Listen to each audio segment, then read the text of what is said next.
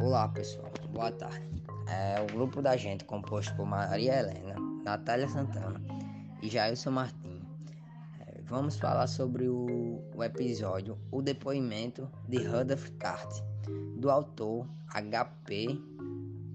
Lovecraft.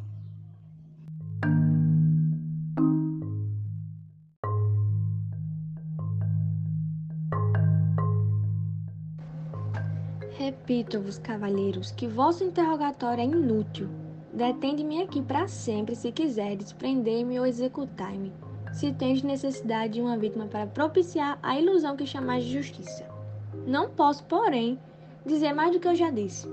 Contei-vos com toda sinceridade tudo que me lembro, e nada foi distorcido ou escamoteado. Se alguma coisa permanecer vaga, é apenas devido à nuvem escura que caiu sobre o meu espírito. Essa nuvem e a natureza nebulosa dos horrores que a fizeram abater-se sobre mim.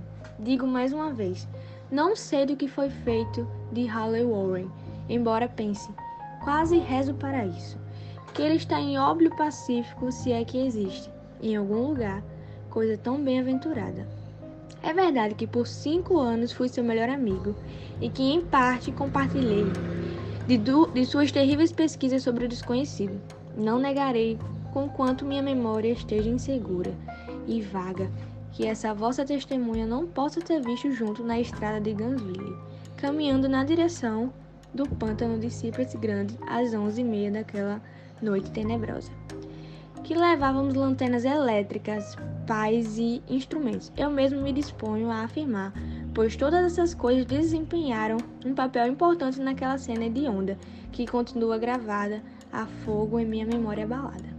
Mas com relação ao que se seguiu e ao motivo pelo qual fui encontrado sozinho e aturdido na margem do pântano na manhã seguinte, devo insistir em que nada sei, salvo o que já vos narrei repetidamente.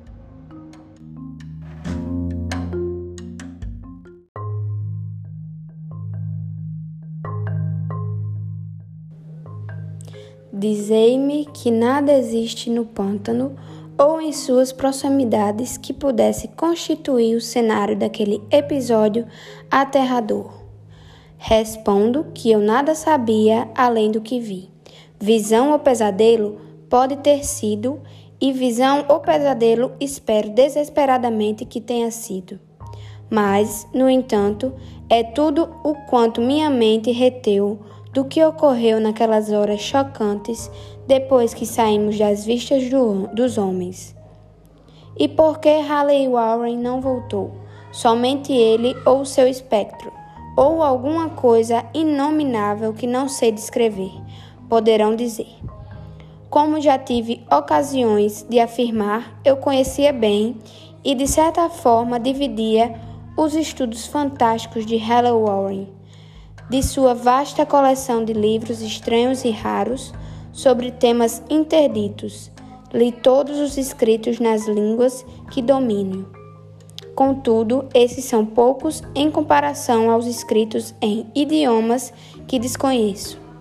Na maioria, acredito, são em árabe, e o compêndio de, de demoníaca inspiração que arrecatou a tragédia. O livro que levava no bolso ao abandonar o mundo estava escrito em caracteres que jamais vi em parte alguma. Warren jamais se dispôs a me dizer o que havia naquele livro, quanto à natureza dos nossos estudos.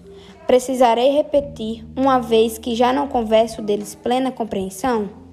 Parece-me até misericordioso que seja assim, pois eram estudos terríveis que eu levava a cabo, mas por relutante fascinação que por inclinação verdadeira.